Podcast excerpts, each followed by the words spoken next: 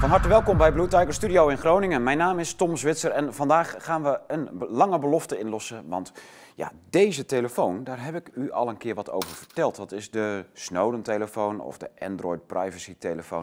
In ieder geval, eindelijk gaan we daar vandaag een, eh, ja, de maker daarvan, of in ieder geval degene die deze telefoontjes modereert, gaan wij eh, aan de tand voelen. Want we zitten hier aan tafel.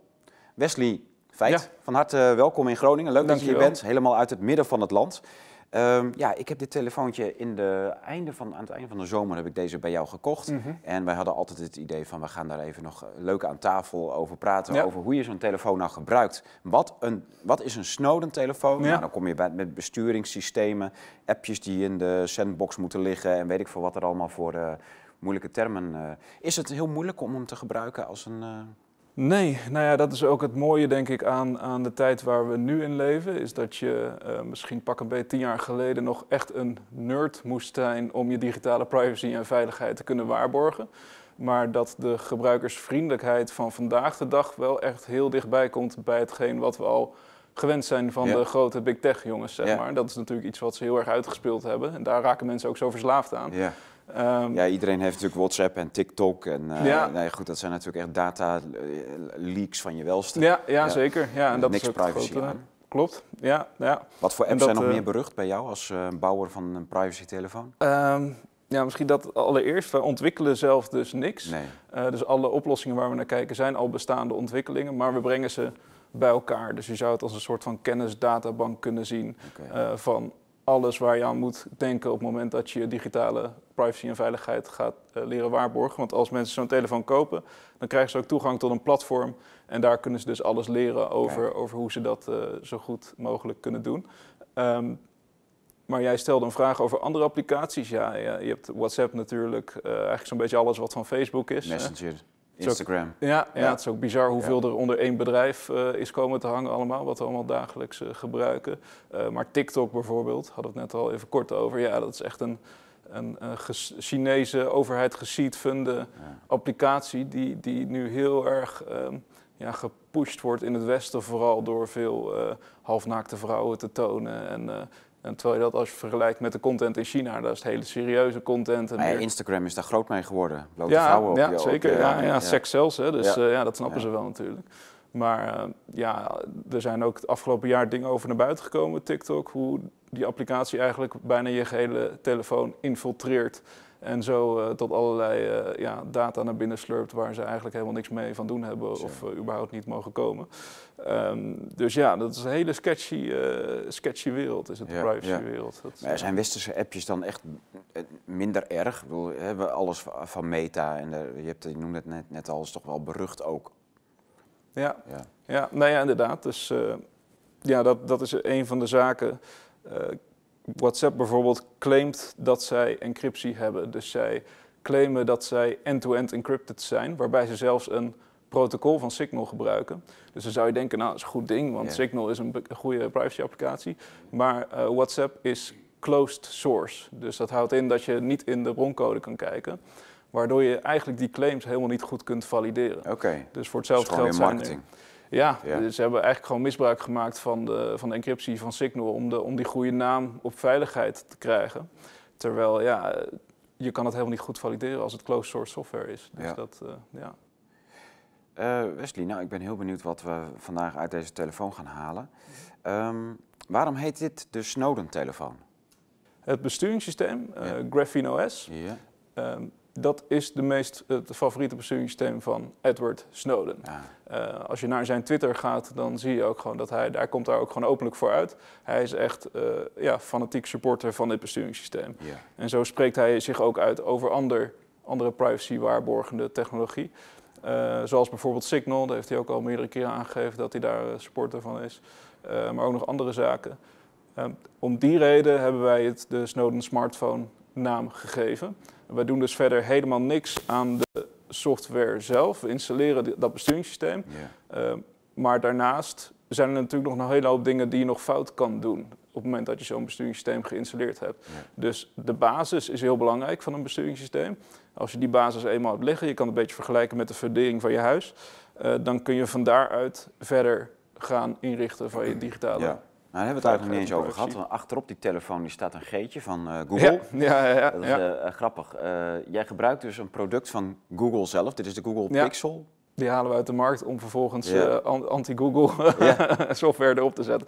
Is, Ja, is. Google zo goed? Is dit zo'n goed product? Eh na de veiligheid, de pixels staan er onbekend dat ze eh, hele veilige hardware hebben.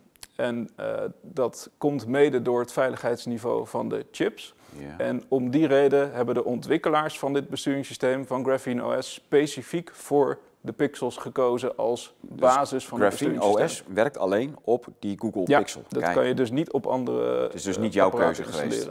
Nee, dat is Nee. echt een pure veiligheidskeuze vanuit de ontwikkelaars. Ja. Eh, dus zij hebben zoiets van, ja, allicht dat ze in de toekomst ook eigen hardware gaan, eh, gaan ontwikkelen. Ja. Maar voor nu hebben ze gewoon de meest veilige toestellen in de markt gepakt. En eh, daar staan die pixels dus wel bekend om. De, de chip die erin zit, die wordt ook door Google zelf gebruikt om hun servers bijvoorbeeld te beveiligen. Ja, ja. Eh, dus standaard op die telefoon staat er gewoon de normale Google Android op. Dus wordt alsnog je privacy natuurlijk wel ontzettend ja, niet gewaarborgd. Ja, maar daar, Eh, die dus- haal jij eraf. Ja. Ja. precies. Dus met het besturingssysteem haal je alles wat met Google te maken heeft, haal je ervan af. Ja.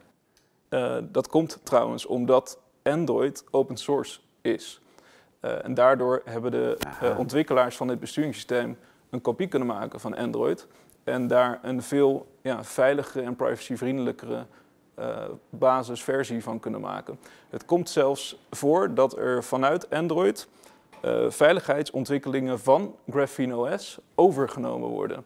Dus eh Graphene OS, daar, daaraan zie je echt dat zij echt voorlopen op het vlak van privacy en veiligheid. En dat Big Tech Dat daar ze- wel degelijk naar kijkt. Wat ze doen. Ja, zeker. Ja, ja, ja, ja. Ze weten ook wel dat het plaatsvindt. Alleen ja, zolang het niet eh, te groot wordt, zal het ze niet zo'n eh, niet zo'n zorg zijn, denk Ja. ik. Eh, maar ja, op het moment dat het echt heel groot wordt, ja, dan kan je afvragen hoe blij ze ermee zijn. Dat, dat denk ik niet. Ik denk niet dat, dat ze dit heel leuk vinden. Ehm, maar ja, op dat vlak ja, zijn ze dus echt wel eh, een marktleider eigenlijk, Graphene OS. We gaan eh, na de boekenbreek even eh, door, over door met een heel aantal leuke dingen die jij eh, hiermee eh, ja, belooft hè, op, Mhm. je, op je website. Dus Ja. ik ben eh, heel benieuwd. Mhm. We gaan even naar de boekenbreek, want het is december en het is een waanzinnig drukke maand. Er gaan heel veel boeken naar de drukker en er zijn inmiddels ook al een paar boeken van de drukker teruggekomen. En eh, dat is bijvoorbeeld, dat weet u inmiddels wel, want daar eh, slaan we u mee om het hoofd. Dat zijn eh, de, de Eurobijbels van Arno Wellens. Daar staan pallets vol bij ons achter in het magazijn en die gaan er ook allemaal weer uit. Het gaat heel hard met deze. Die kunt u ook gesigneerd krijgen. Dus daar, we, maken een linkje onder deze video. Kunt u gewoon aanschaffen, maar ook gesigneerd aanschaffen. En ook in een pakket. Want eh, dit gaat dus over de langere termijn ontwikkelingen van de euro, van het verdrag van Maastricht, tot aan nu met de CBDC's, wat er eh, boven ons hoofd hangt, en de digital wallet, die digital ID van de EU. Dat staat allemaal in dit boek. En eh, dat geldt niet helemaal, maar ook in andere mate over, eh, voor de epochs. De, deze en de vorige, nummer 17 en 18 zijn dat. Eh, over CBDC's en deze gaat over de Going Direct Reset, het achtergrondplan van die CBDC's, wat al eh, heel wat jaartjes terug uitgedacht, uitgestippeld is. En natuurlijk het boek wat deze week van de drukker komt van Corey Lin, Wordt geen QR-code. Dat zijn dus vier boeken, twee epochs en twee boeken in een bundel voor slechts 75 euro. En dan heeft u natuurlijk niet alleen Arno Wellens, maar dan heeft u echt wat leuke extraatjes om erbij te lezen. Maar dan zit deze pil er tenminste ook in. Deze week komt ook van de drukker Nico Norten, Holbewoner Konen, Code. En eh, die komt, eh, Nico komt ook in de studio, dus we, u kunt binnenkort, nou, vandaag of morgen kunt u de uitzending met Nico ook gaan bekijken wat hier allemaal in staat. Dat is heel belangrijk, zeker voor na de kerst, na de vreeddagen. Dan, is het een, eh, ja, dan, dan wordt het weer een uitdaging om weer een beetje op gewicht te komen richting de zomer. Nico gaat u daarbij helpen. Hoe? Nou, we gaan een heel gezondheidsprogramma op poten zetten waaraan u mee kunt doen. Nico gaat eh, samen met u koken. U krijgt voedingsadviezen wekelijks. Maar u kunt ook kijken naar filmpjes die van hieruit en vanuit de huiskamers van andere kandidaten worden gemaakt. Eh, en ja, waarin de, de ontwikkeling van het gewicht en de leefstijl helemaal worden bijgehouden. Dat is heel leuk. We gaan een soort, dus een soort reality soap maken met dit boek. Voeding en bewegen. Samen met Nico Norten, de Holbewonercode. Een ontzettend leuk dieet. Ik volg het al vijf jaar en ik vind het een ontzettend fijn dieet. Want je merkt helemaal niet meer dat je honger hebt. Je hongert jezelf ook niet uit. Het is ook niet een hongerdieet. Het is gewoon, het gaat om goed bewegen, om goed eten. En dan merk je dus helemaal niet meer dat je steeds trek hebt of dat je lekkere trek hebt. Dat is helemaal weg. Dus ik kan het van harte bij u aanbevelen. Zo Wesley. Leuk. Dat was uh, de merchandise. Wij hebben ook merchandise. Mm Net als jij. Je hebt, uh, ik kreeg een heel leuk uh, doosje toen ik hem kreeg. was, ja, er zat een, zo'n zo'n beschermhoes in die ja. de straling blokkeert. Die lever jij mee met deze telefoon. Ja, Faraday. Va zo'n Faraday Core, ja, die verkopen wij ook. Zag ja. jullie ook voorbij komen. Ja. ja. leuk. Die ging ook goed, hè? Geloof ging ook goed. Ja, ja. ja. Nou, nou, het is echt iets nuttigs. Weet je. Je, je kunt vier van die telefoons in zo'n hoesje doen. Het is echt iets waar mensen op zitten te wachten. Dat is wel grappig. Ja, ja. ja leuk. Ja. Maar nee, nou. inderdaad, we proberen hem zo compleet mogelijk te leveren. En wij merken ook dat die Faradays, dat dat uh, iets is wat veel mensen erbij willen hebben. Ja. ja en niet alleen vanwege privacy, ook überhaupt straling. Hè? Dus daar is ook veel over te doen natuurlijk. Of uh, hoe goed die straling überhaupt voor je is.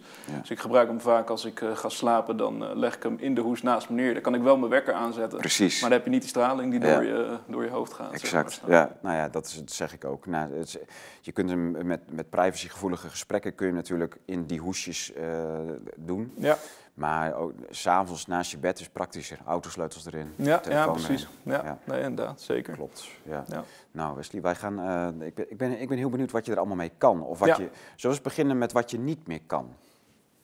Ja, nou ja, dat is op zich uh, een groot voordeel van dit besturingssysteem. Is dat de compatibiliteit met applicaties heel hoog is. Dus in principe kan je uh, zo'n beetje 98% van de bestaande applicaties kun je er gewoon op draaien.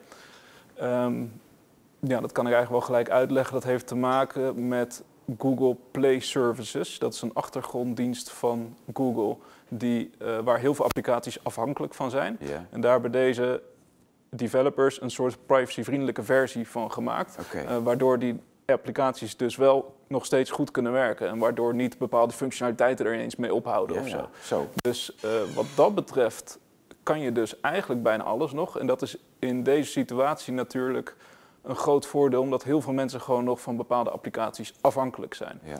Uh, dus bijvoorbeeld WhatsApp, ja, veel mensen zitten er nog op, dus je kan niet van de een op de andere dag van WhatsApp af.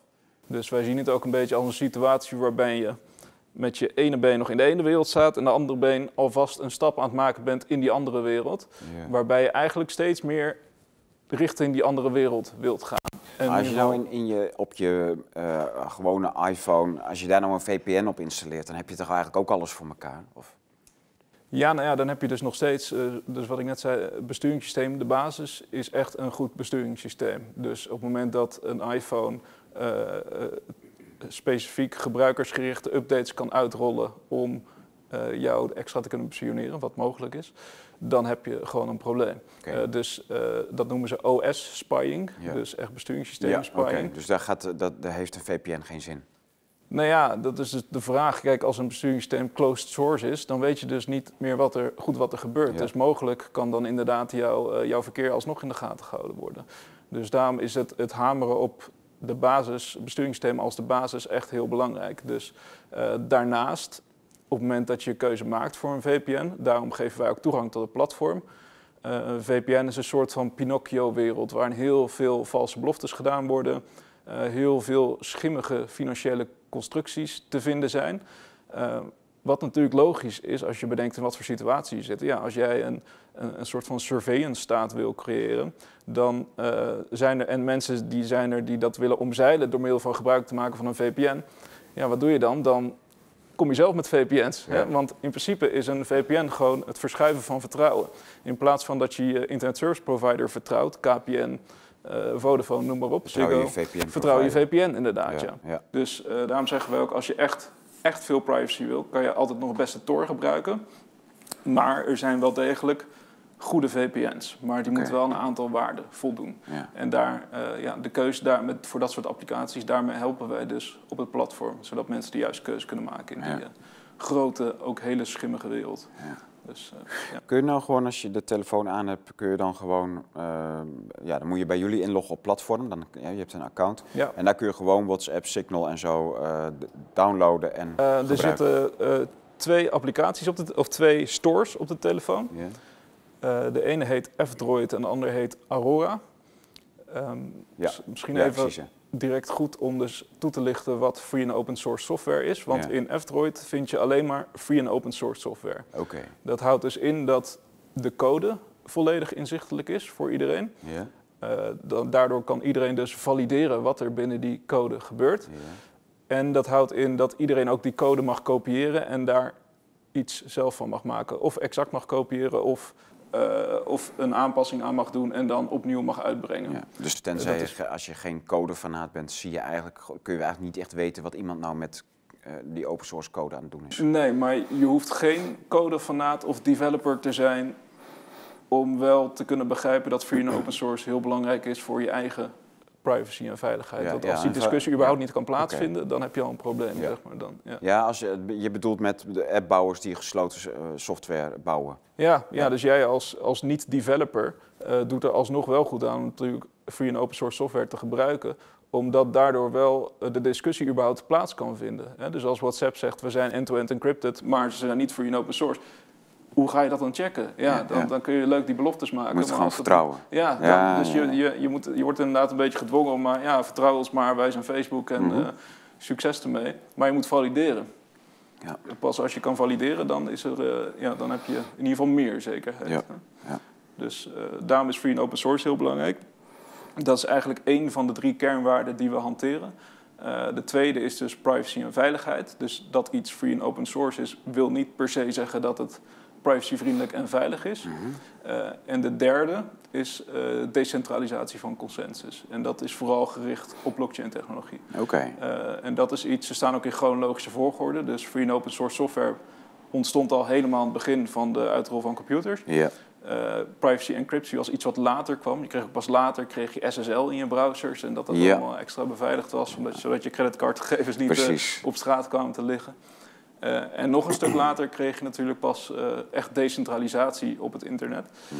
En dat is in deze tijd heel belangrijk, omdat we natuurlijk aan alle kanten zien eh, ja, de censuur en, en dergelijke. Dus die, die drie kernwaarden, die zorgen uiteindelijk voor resistentie tegen censuur. Hmm. Wij zijn ervan overtuigd dat als je technologie gebruikt die aan die drie kernwaarden voldoet en goed voldoet, dat dan censuur een heel lastig, eh, lastig Nou ja. ding gaat worden.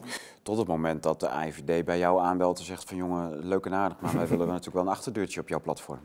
Ja, maar wij ontwikkelen zelf dus niks. Oké. Dus eh, ja, dat kunnen ze wel willen, maar eh, dat gaat niet worden. Het wordt heel ingewikkeld, want wij, wij delen alleen kennis. Dus wij onderzoeken welke applicaties wel en niet aan die kernwaarden voldoen. We delen dat op het platform. Het is allemaal free en open source, dus eh, developers kunnen ook gewoon naar die code kijken van al die applicaties. Hmm. En zelf tot hun conclusies komen. Ehm, maar ja, wij zijn dus niet, eh, wij kunnen geen wijzigingen maken in de code. Hmm. Maar daarom is het ook des te belangrijker dat het free en open source is. Eh, want mocht nou een project een bepaalde richting ingaan die iemand niet leuk vindt, dan kan die code dus gekopieerd worden en kan dezelfde applicaties of een aanpassing daarvan weer ergens anders neergezet worden. Ja, ja. Eh, en dat wordt zo meteen ook heel belangrijk, denk ik, met, eh, met de aanval op encryptie die je op dit moment ziet. Vanuit de Europese Unie ook. Ehm, waarbij applicaties, private messaging applicaties, een soort van onder druk gaan worden gezet om encryptie los te moeten laten. Of in ieder geval backdoors in te bouwen, zodat veiligheidsdiensten daar via die backdoor op in kunnen komen. Ehm, ja, als jij dan niet je consensus gedecentraliseerd hebt, dan eh, ja, kan je dus wel op centrale wijze gedwongen worden om dat alsnog te doen. Dus daarom vinden wij het heel belangrijk om ook naar blockchain-technologie te kijken. Dus Oké. gewoon letterlijk niet te stoppen. Ja, ja ik eh, associeer de blockchain, blockchain alleen met crypto, met Ja. geld. Ja, er meer mensen, maar Het dat is komt door een Bitcoin. bredere natuurlijk. techniek. Ja, zeker. Nou, dat is, ja, je kan niet alleen, eh, er kan wel meer gedecentraliseerd worden dan geld met blockchain-technologie. Oké. Dus we kijken bijvoorbeeld ook naar eh, file hosting oplossingen die gedecentraliseerd zijn. Ah. Waardoor je bestanden niet op één centrale server ergens opgeslaan sta- opgeslagen staan, maar verdeeld in duizenden stukjes wereldwijd, allemaal encrypted, over heel veel verschillende computers opgeslagen staat. Waardoor geen enkele centrale server toegang heeft tot al jouw bestanden Ja. en volledig encrypted zijn. Maar tegelijkertijd, eh, ja, de, de kracht van blockchain-technologie dat het volledig gedecentraliseerd is. En Dus dat dat zou een soort dat- nieuwe cloud kunnen zijn. Ja, ja, ja, zeker. Ja. dus ook file hosting, eh, ja, messages. en dan loop je geen gevaar dat een één bepaald of meerdere blokjes die ergens op een server staan, dat die in één keer niet meer bereikbaar zijn, omdat juist die server ja, nou ja, dan alsnog is vaak in, in blockchain-technologie wel ingebakken dat niet hetzelfde bestand slechts op één server staat. dus dan staat het wel over meerdere ja, ja. Uh, ja verdeeld. dus uh, er is echt geen center point of failure, om het zo maar te zeggen. Dus uh, ja, helemaal voor, voor messaging. Ja, er ontstaan op dit moment echt oplossingen waar, waar wij heel vrolijk van worden. Ja, zeg maar. Dus dat is ook. ja. Leuk is dat. Dus dat, gaat, dat, die, die, dat is echt een ontwikkeling die jong en heel dynamisch is nog. Ja, klopt. Ja, dus echt het laatste gedeelte, decentralisatie van consensus, daar, daar voldoen ook nog niet alle applicaties aan die op platformen bestaan. Uh, puur omdat het inderdaad zo'n ja, jonge technologie nog is. Ja. Uh, maar er zijn een aantal van die projecten die zijn wel echt volwassener aan het worden. Okay. Dus er zit ook wel een messaging applicatie bij, bijvoorbeeld uh, Session. Dat is door Australische ontwikkelaars is dat ontwikkeld. Dat is volledig een messenger die volledige blockchain technologie draait. Mm -hmm. Die ja, misschien de potentie heeft om Signal uiteindelijk wel van zijn troon te gaan stoten in de toekomst. Okay. Puur omdat het vanaf begin af aan volledig op blockchain is gebouwd en Signal niet. Oké. Dat is, uh, nou ja, goed. Maar de, ja, Signal en Telegram, dat zijn eigenlijk een beetje de, de apps die nu het meeste gebruikt worden in onze kringen. Ja, ja, ja. De, de, de ja, privacy-minnende amateurs. maar ja. zijn die echt dicht? Of zeg je, het is eigenlijk al Best Signal wel. Oké. Signal voldoet ook echt veel aan hoge encryptiestandaarden. Uh, heeft ook eigenlijk altijd wel bekend gestaan dat mensen in deze space als een van de meeste privacyvriendelijke applicaties. Ja, ja.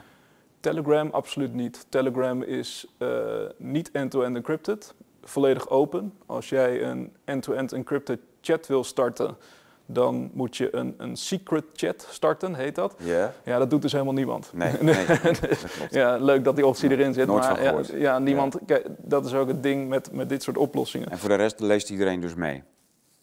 Ja, nou ja, wat dat betreft is, uh, is Telegram eigenlijk nog ernstiger dan WhatsApp. Oké. Omdat Telegram dus helemaal niet end-to-end encrypted is. Bij, bij WhatsApp Claimen ze dat claimen nog? ze dat nog in ieder geval. Dus misschien is het voor een deel wel zo en zitten er backdoors in. Ja. Maar uh, Telegram, ja, dat is helemaal uh, voor je veiligheid en privacy helemaal een ramp wat dat betreft. Wow, oké. Dus uh, dat is ook het ding met, met messaging applicaties. Die moeten eigenlijk standaard end-to-end -end encrypted zijn. Het moet niet een optie zijn. Nee, het moet gewoon standaard zo zijn. Zodat ik aan mijn oma kan vragen uh, ergens van... Uh, kun je me een bericht sturen en dan in ieder geval weet dat zij niet vergeet die secret chat aan te zetten. Zeg maar. ja, ja. Dat het gewoon foolproof is. Dus dat, uh, nou ja, goed, daar, daar kijken we ook. We kijken ook alleen maar naar applicaties die dat gewoon standaard ingebouwd hebben. Ja, oké, vandaar. Ja. Dus daar, maar er komen dus nieuwe messenger-apps aan die dat veel beter beheersen dan de huidige. Ja, zeker. Ja. Nou ja, goed. Uh, ja, vertel, wat kun je, als je, wat moet je eigenlijk doen om dit gewoon goed te gebruiken? Ja. Um, dus je had het over die, uh, die twee. Uh, ja, je hebt, je hebt, ja, klopt. Ja, ja, we zijn een beetje afge, afgedwaald. Ja, nou ja. goed, we, mensen weten nu wat free en open source is. Ja, precies. Um, daar, dat vind je allemaal in F-Droid. Ja. Aurora is eigenlijk een soort shell van een omgeving van de Google Play Store of de, de App Store die je dan op Apple hebt. Uh, maar dan kun je daar applicaties downloaden zonder login. En dat is heel belangrijk. Dus mensen hebben alsnog de behoefte aan WhatsApp en dat soort zaken. Nou goed, dat kan op een externe omgeving op de telefoon. Maar dat download je dan via Aurora. Uh, waarom? Op het moment dat jij ingelogd bent met je Google-account, uh, met alle verschillende diensten die je met Google gebruikt, hè, van Google Docs tot aan de Google Play Store, tot aan, uh, noem het maar op, ja. Google Agenda. Alles wordt via iets dat heet Google Telemetry, wordt dat aan elkaar gekoppeld en wordt er één groot profiel van jou gemaakt. Waardoor ja, Google dus een groot overzicht heeft van alles wat jij op die platformen van hen doet. En uh, door hier je applicaties te downloaden zonder bij Google te hoeven inloggen, wordt dat daar dus nooit aan gekoppeld. Dus hier kan je wel uh, los van dat er dus heel veel applicaties in die store staan die niet privacyvriendelijk zijn, kun je ze in ieder geval wel downloaden zonder dat die link gemaakt wordt. En dat, uh, ja, zo waarborg je ook het beste je privacy door zo min mogelijk je e-mail of je telefoonnummer of, of dat soort zaken te hoeven gebruiken om ergens ja. in te kunnen loggen. Ja. ja, inloggen, altijd maar inloggen. Ja, ja overal nergens. Ja. Oké, nou goed. En, uh, maar, en dan heb je dus een veilige omgeving waarbij je... Oh een VPN had je natuurlijk over, maar dan heb je een redelijk veilige omgeving waarin je gewoon normaal kunt, uh, gebruik kunt maken van Signal, WhatsApp. Ja, ja uh, Tor staat er ook standaard op trouwens. Dat is die applicatie die je helemaal rechts ziet.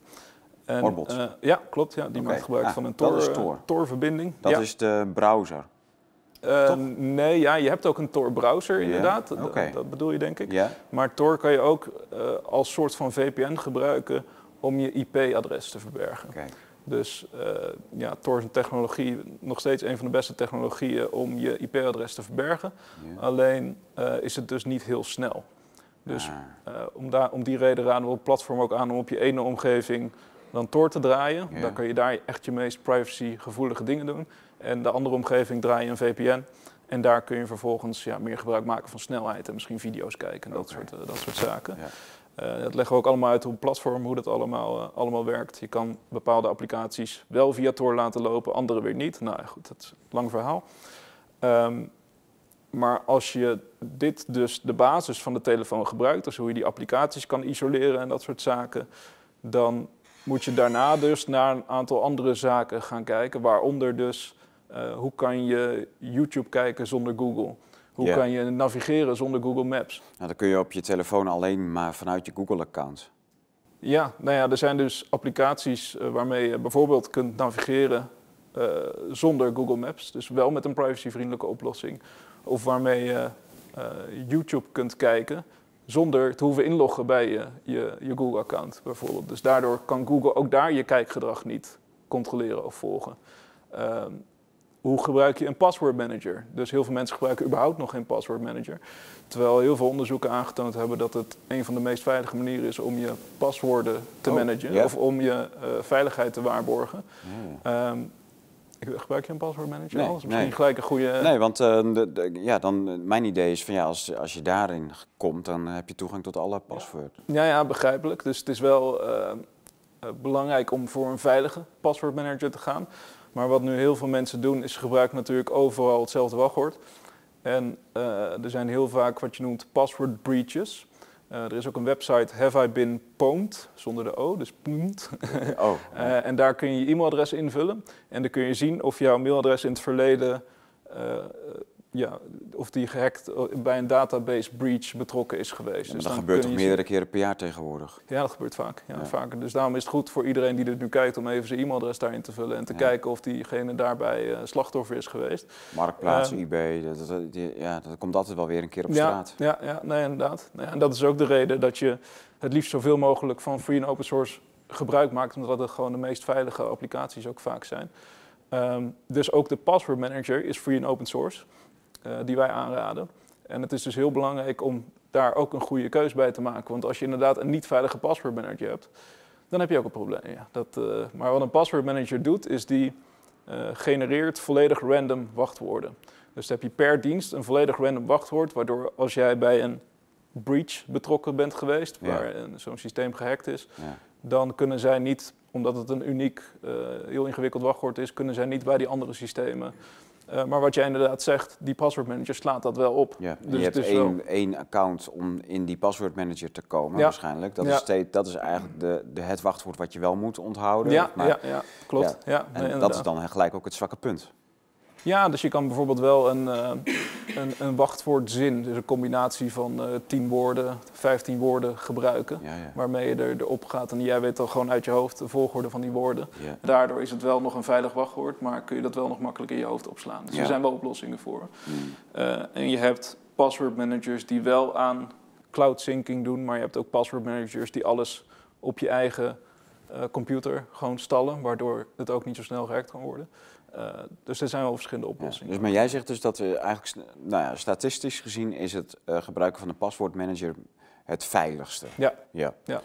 Veiliger dan, dan eh, al die wachtwoorden zelf eh, be- beheren. Ja, puur om de reden dat de meeste mensen ja, gewoon simpele wachtwoorden gebruiken. En dat, die zijn ook het makkelijk, makkelijkst te hacken. Ja. En privacy en veiligheid gaan wat dat betreft hand in hand. Dus als jouw privacy gewaarborgd wordt, of als jouw privacy eh, geschaad wordt, dan weet je bijvoorbeeld iemand zijn persoonlijke interesses. En de kans dat jij dan achter iemands wachtwoord komt, wordt al vele malen groter. Omdat Ja. veel mensen gewoon nog steeds hun eerste huisdier als, eh, als Ja, wa- ja. wachtwoord gebruiken. Of eh, ja, gewoon hele simpele, simpele dingen die, die vaak aan iemands persoonlijke leven te koppelen zijn. Ja, ja duidelijk. Oké, dus maar dan komt het er echt op neer dat je wachtwoord voor de wachtwoordmanager, dat moet je dan wel heel complex maken. Ja, ja, inderdaad. Ja, dus wat ik zei, een, een zin van 20 woorden bijvoorbeeld, dat is een, eh, of 15 woorden, waarvan jij de volgorde weet. Ik weet niet of je wel eens wat met crypto hebt gedaan, maar daar, daar werkt het ook zo. Dus je hebt een, een seed phrase. Daar kan je je hele crypto wallet mee herstellen uit de blockchain. En zo'n seed phrase is vaak eh 15 woorden lang of zo. En Die, en die, hebben, die woorden hebben niks met elkaar te maken. Het is gewoon echt een. ja, dan gewoon een, een random brei aan, eh, aan woorden inderdaad. Ja. Ja. Ja. Ja, waar geen logica in te ontdekken is. Nou, een goeie. Ja. Oké. Nou goed, dus dat zijn onderdelen. Dus eh, deels eh, ook weer bij bijvoorbeeld YouTube kijken heb je deels dat je nog wil weten eh, of wil bij de content van YouTube wil komen, omdat er gewoon heel veel op staat. Maar deels wil je ook naar een heel ander platform, omdat er censuur natuurlijk veel plaatsvindt op Ja. YouTube. Dus dat, nou dat vind je ook allemaal platform. Ja, mooi. Rumble, BitChute of... Ja, nou, wij kijken graag naar Odyssey Oké. en de library, wat daaronder ligt. eh, puur omdat het blockchain technologie is. Aha, en kijk. dus daardoor goed resistent is voor de toekomst. Ja, maar er zitten Eh, nog weinig kijkers. Dus dat is een platform Ja. wat nog echt aan, aan bereik moet. Klopt. Ehm zij hebben wel vanaf het begin af aan dus de basis wat ons betreft wel goed gedaan. Alleen wat heel lang zo geweest is, is dat de buffertijden echt niet te harde waren. Dus dat je echt lang moest wachten voordat een video inladen. Daar hebben ze, geloof, twee maanden geleden echt een flinke update in doorgevoerd. Allebei, Library en Odyssey. Ja, alles gaat nu razendsnel. Oké. Dus dat, eh, we denken dat dat heel snel eh, harder gaat zometeen met eh, kijkersaantallen. Ja. Je hebt ook een plugin trouwens, voor, die kan je in je, in je Brave browser, dus daar zijn we dan ook fan van, kun je die installeren.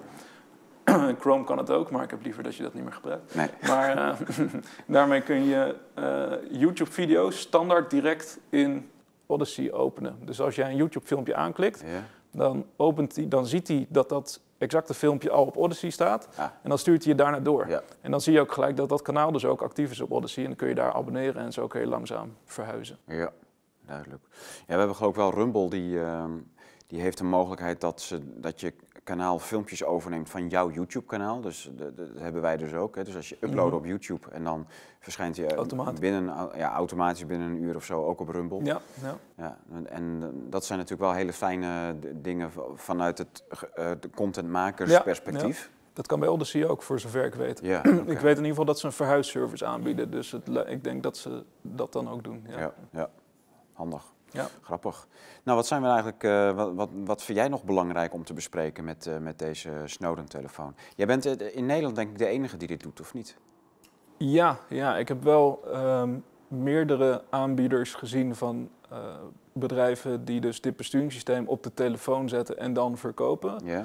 Ehm, Maar, maar geen platform erachter. precies, Ja. het niveau van service, dat heb ik nog nergens, nergens gezien. Dus wij zien het echt als een ja, holistisch verhaal waarbij ja, je alleen dat besturingssysteem niet voldoende is. Het is een belangrijke basis, maar eh, er zijn nog heel veel zaken die je daarna ook moet aanpakken om in ieder geval je privacy en veiligheid nog beter te kunnen waarborgen dan 99% van de mensen. Dus dat durf ik wel te zeggen. Op het moment dat je dit verhaal ook een soort van uitgespeeld hebt, dan is je privacy en veiligheid ook echt wel beter gewaarborgd dan de 99% van de mensen. Mooi. Dat, eh, dus dat is op zich heel hoopgevend. Hè? Ja. Dus er zijn gewoon heel veel oplossingen. Ja. Alleen mensen moeten wel eh, bekend worden met die oplossingen.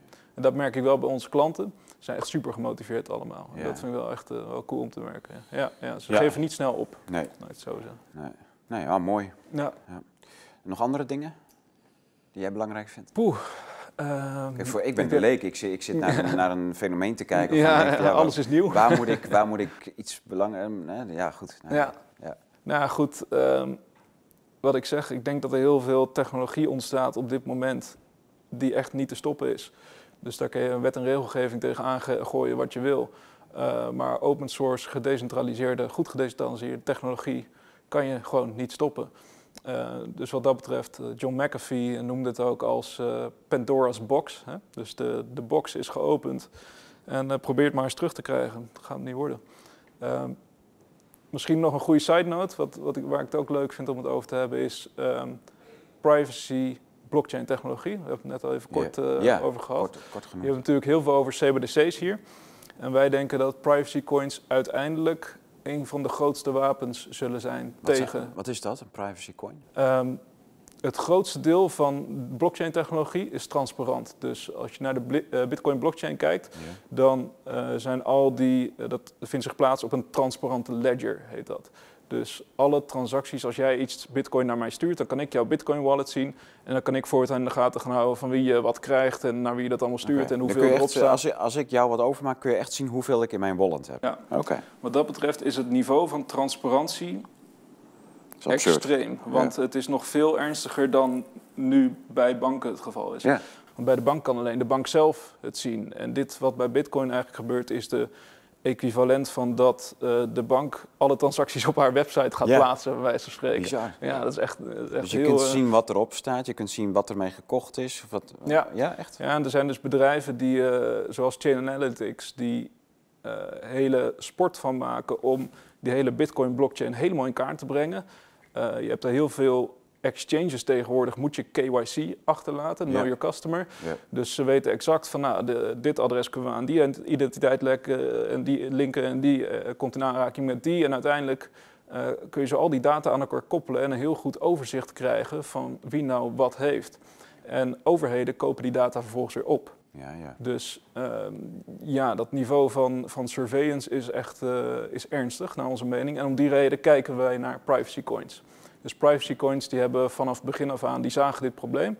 En die zijn bij oprichting gelijk gaan nadenken over eh, hoe kunnen we dit doen zonder die transparante ledger. Dus hoe kunnen we wel die decentrale technologie gebruiken, maar zonder dat alles voor iedereen inzichtelijk wordt. En dat is bijvoorbeeld, eh, daar is bijvoorbeeld Monero uit ontstaan. Dus Monero is nu de grootste privacy coin eh, in de hele crypto space. Eh, het grappige is ook, Monero wordt steeds meer gebruikt. Dat zag je ook de, de afgelopen 90 dagen heeft Monero beter gepresteerd dan Bitcoin. Ja, maar dat is, de bitcoin is praktisch gecrashed. Ja, ja precies. Eh, wat, wat je vaak ziet is dat de altcoins nog harder crashen dan Bitcoin op dat moment. Uiteindelijk ook wel weer harder stijgen. Dat komt gewoon omdat ze kleine marktcapaciteit hebben. Maar Monero heeft dus beter gepresteerd dan Bitcoin over de afgelopen 90 dagen. En dat komt puur doordat het gebruik echt aan het toenemen is. Dus bijvoorbeeld het hele eh Tor-netwerk, of het dark web, maakt allemaal gebruik van Monero. Is al helemaal overgestapt van, eh, van Bitcoin naar Monero. Maar dan weet je dat daar binnenkort eh, van alles tegen gaat ik plaatsvinden. ben, ja, ik ben benieuwd wat, want Ja. naar mijn mening is het niet Jij te denkt er is niks aan te doen. Ja, ik ben heel, ja, je zou hooguit exchanges op een gegeven moment echt onder druk kunnen gaan zetten, wat al Ja. een beetje gebeurt. Ja, of gewoon strafbaar maken. Dat ze het niet meer mogen gebruiken, strafbaar maken inderdaad. Eh, maar dan alsnog op het moment dat je het gebruikt en het is volledig privacyvriendelijk en decentraal, ja, hoe ga je dan bewijzen dat iemand het heeft? Dus eh, niemand zou ooit in mijn Monero wallet kunnen kijken. Ja, je zou, er zou natuurlijk een punt kunnen komen dat de, eh, de technologie om erop in te hakken groter wordt dan de technologie om de privacy te kunnen waarborgen. En dat, dat zou kunnen. Maar voorlopig is het een kat-en-muisspel waarbij Monero nog niet verloren heeft. En datzelfde geldt voor andere privacy coins die, eh, die al ver zijn. Zo. Dus ehm, ja, de vraag is, is er überhaupt wat tegen te doen? Ja, wet en regelgeving kan, maar dat gaat wel opvallen. En eh, ja, misschien maak je het daar ook wel weer groter mee. Hè? Er zijn voorbeelden geweest in de geschiedenis waarbij alcohol verboden is en mensen meer gingen drinken dan ooit tevoren. Dus eh, ja. Ja, Ja. ja. Leuk. Ja. Nou, ik, eh, ik, ben, ik kijk er heel erg naar uit, naar het eh, naar gebruik hiervan. Wij gaan, eh, we gaan er zo meteen even mee stoeien. ja, is goed. En laat je me zien wat er, wat er allemaal mee, mee mogelijk is. Ehm, ja, goed. Je bestelt zo'n ding bij jou op de website. Je hebt volgens mij zes of zeven verkoopmomenten per, per jaar of zoiets. Eh, ja, eens in de twee maanden dan openen ongeveer eh, de verkoop. Ja. Eh, dat heeft ook als reden dat we het daardoor in bulk makkelijk kunnen doen. Ja. Dus dat ombouwproces, dat Ja. kunnen we dan zo efficiënt mogelijk doen. Om daarnaast ook nog met, met de andere kennis bezig te zijn. Ehm, Heb maar je al bijna weer een deadline? Of? 11 januari kunnen mensen weer bestellen zo Ja, meteen. oké. Dus dan gaat jouw winkel weer open? Ja, Ja. klopt ja. Dus als mensen een, een e-mailadres achterlaten via snowdenphone.nl, dan eh, komen ze gelijk op de landingspagina en dan houden ze op de hoogte. Ja, wat ik ook gedaan heb. En dan krijg je inderdaad een mailtje van eh, de winkel is open. Ja, je mag ja. bestellen. En dan bestel je. En dan, Precies, en dan gaat het best wel snel. Dan Ja. heb je hem zo.